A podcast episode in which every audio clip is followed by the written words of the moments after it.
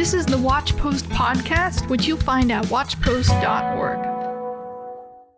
Well, good morning and welcome back to the Watchpost podcast. My name is Mel Black. Recently, this week, we have been talking about the law. We have been talking about how man's sin cannot be overcome by the power of the law, um, but how the law is still holy and it is good, and that the righteousness that is found in Christ upholds the law.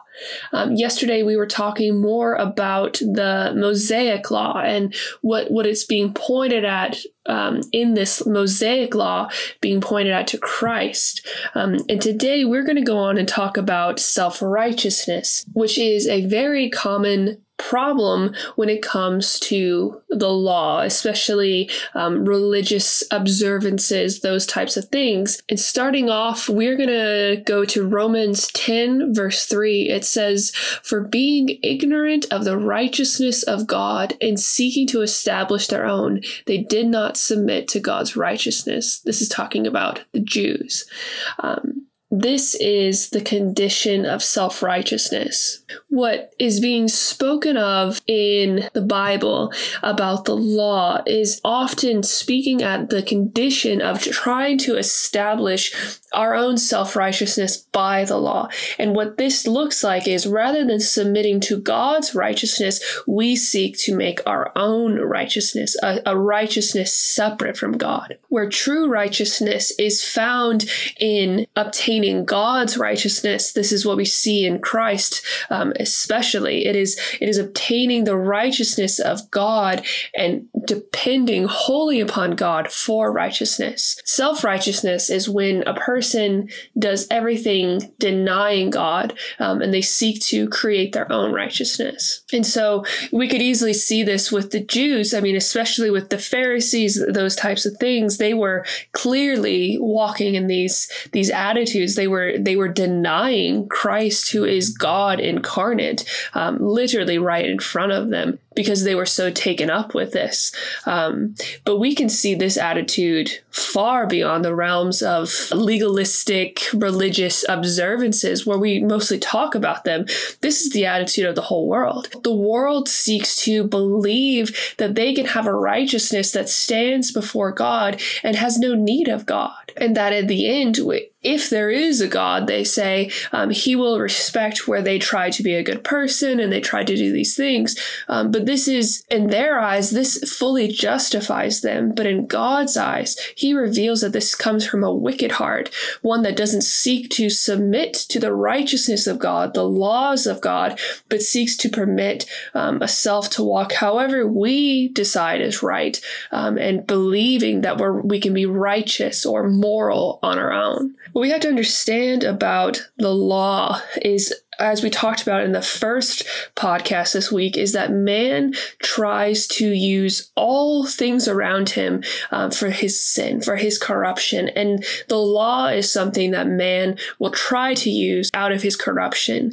He will try to abuse the law to do oppressive things, right? We have so many examples of this where somebody, you know, finds some, some little loophole in the law and is able to extort other people because of it. And we know that it's wrong, um, but they they have you know the law on their side um, so people feel that they have to uphold the law even even to the point of injustice.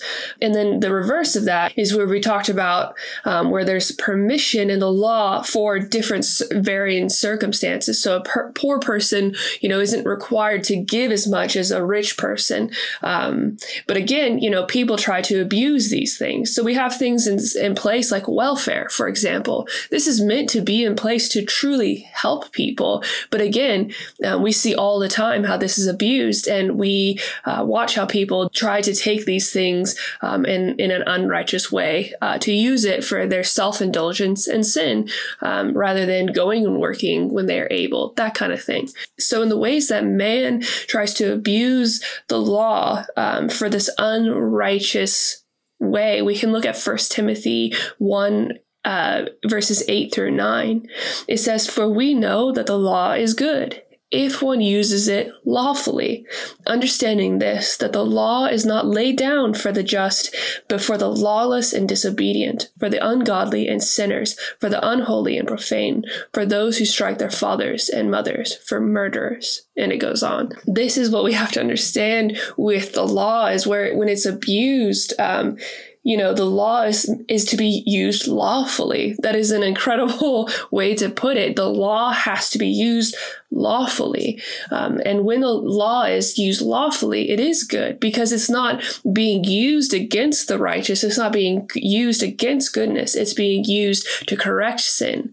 Um, and so this contends with people who think that the law um, is done away with. No, the unrighteous use of the law is to be condemned. And this is where self righteousness is condemned. And this is what the Bible is often speaking to is those who are trying to establish their own righteousness outside of God, like Romans 10 3 says this is only one element of how a person tries to abuse the law. There's there's so many ways that a person can do this, but one of these ways is self-righteousness. Self-righteousness is the abuse of the law and whereby a person no longer submits to God. That's what we have to understand is that self-righteousness is not just, you know, being legalistic and, and burdensome in those ways. Um, it is it is rebellion. Um, it's it's a rebellion against the righteousness of God rather than submission to it. And so while on the surface self righteousness can even look like a righteousness. The fruit of it, the root shows is rooted in rebellion against God. And this is what the whole world is guilty of. You know, how common is this today where people constantly claim that, you know, they, they can have a, a righteousness of their own? This is a huge part of the world's claim against God, against religion, against the Bible, is that they can have a righteousness of their own. Um, but what is this root? The root is rebellion against God. It is a false righteousness that does not submit to God, um, but seeks to establish a righteousness of our own, as Romans 10 3 says. This is a false righteousness that doesn't actually submit to righteousness, it doesn't submit to holiness. It is a perversion because it goes about uh, creating our own ideas of good. And what the Bible shows us is that even our good deeds, even our righteousness is filthy before God because it is rooted in this. It is rooted in rebellion against God God, and it's not rooted in a submission to God's word, rooted in obedience to God. It is in resistance to these things. And if we look at Isaiah 64 6, it says, We have all become like one who is unclean, and all our righteous deeds are like a polluted garment. We all fade like a leaf, and our iniquities, like the wind, take us away. Even our righteousness is as filthy rags um, because our righteousness is still rooted in sin. It's still rooted in this rebellion against God that does not submit to the true righteousness of God. And in that, obey God and, and walk in uh, submission to God and, and trusting in Christ, his righteousness, acknowledging who we truly are, which is sinners, sinful, um, and that only God is righteous. Therefore, this righteousness is evil. It's not good, and it's done from this rebellion. It's done from pride. It denies the truth, and it is, is built upon conceit over other people. It's wicked. It is so evil at its center. The irony today is that, you know, self righteousness is what's a lot, you know, chalked up to what the church is, when the reality is the world is the one that is filled with self righteousness. Um, this is the righteousness that doesn't submit to God. And the church, while in many regards is very imperfect today, um, is still being brought beneath uh, that submission to God, submitting to the word of God and obeying it. The world believes that they have a righteousness that will stand before God.